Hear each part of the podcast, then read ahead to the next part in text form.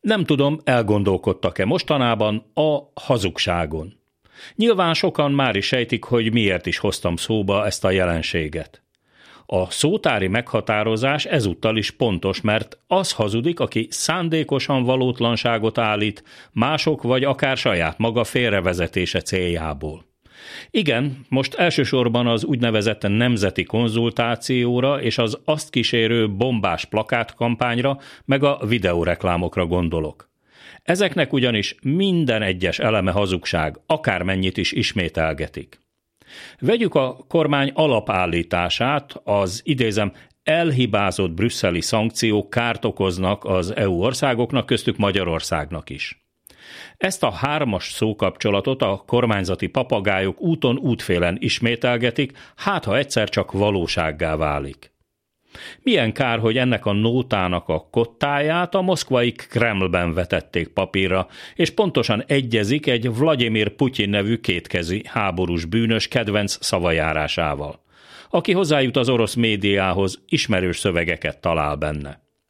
Ennek az állításnak az egyetlen célja, hogy aláássa a közös európai fellépést, ami igenis húsba vágó a Kreml ura számára, hiszen csak az idén az agresszorország gazdasága több mint 11% kal zsugorodik. Egész iparágak álltak le a külföldi, elsősorban a nyugati vagy távol-keleti technológiai szállítások elapadása miatt. A földgáz és olajexport bevételekre pedig a putyini Oroszországnak a háború további finanszírozásához van szüksége. Legyen szó iráni robbanó robotdrónok vagy észak-koreai tüzérségi lőszerek vásárlásáról. Az igazi kérdés, hogy ez az egész szemfényvesztő hazugságkampány, amit az amúgy már a magyar küldöttség által is rendre megszavazott brüsszeli szankciókról szól, kinek vagy minek az érdekeit szolgálja. Azt az önök fantáziájára bízom, hogy vajon mik lehetnek ennek az örök és megbonthatatlan Putyin-Orbán barátságnak az igazi alapja.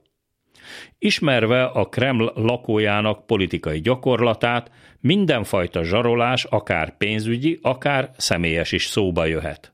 Orosz szakkifejezéssel élve a kompromat megléte, vagyis a súlyosan lejárató adatok, fotók, videók kiszivárogtatásával való fenyegetés simán benne lehet a pakliban.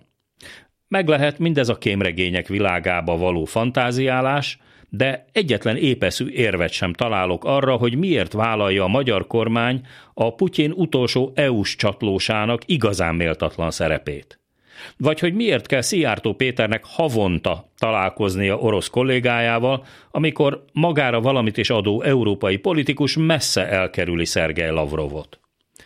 Mert nem lehet ekkorát hazudni sem a svéd és a finn NATO tagság késleltetéséről, sem a Kirill moszkvai pátriárka melletti kiállásról, nyilván a keresztényi szeretet jegyében, de a gázvásárlások árának a befagyasztásáról sem. Ha csak nem szeretnénk az országunkat a Gazprom legvidámabb barakjává alakítani.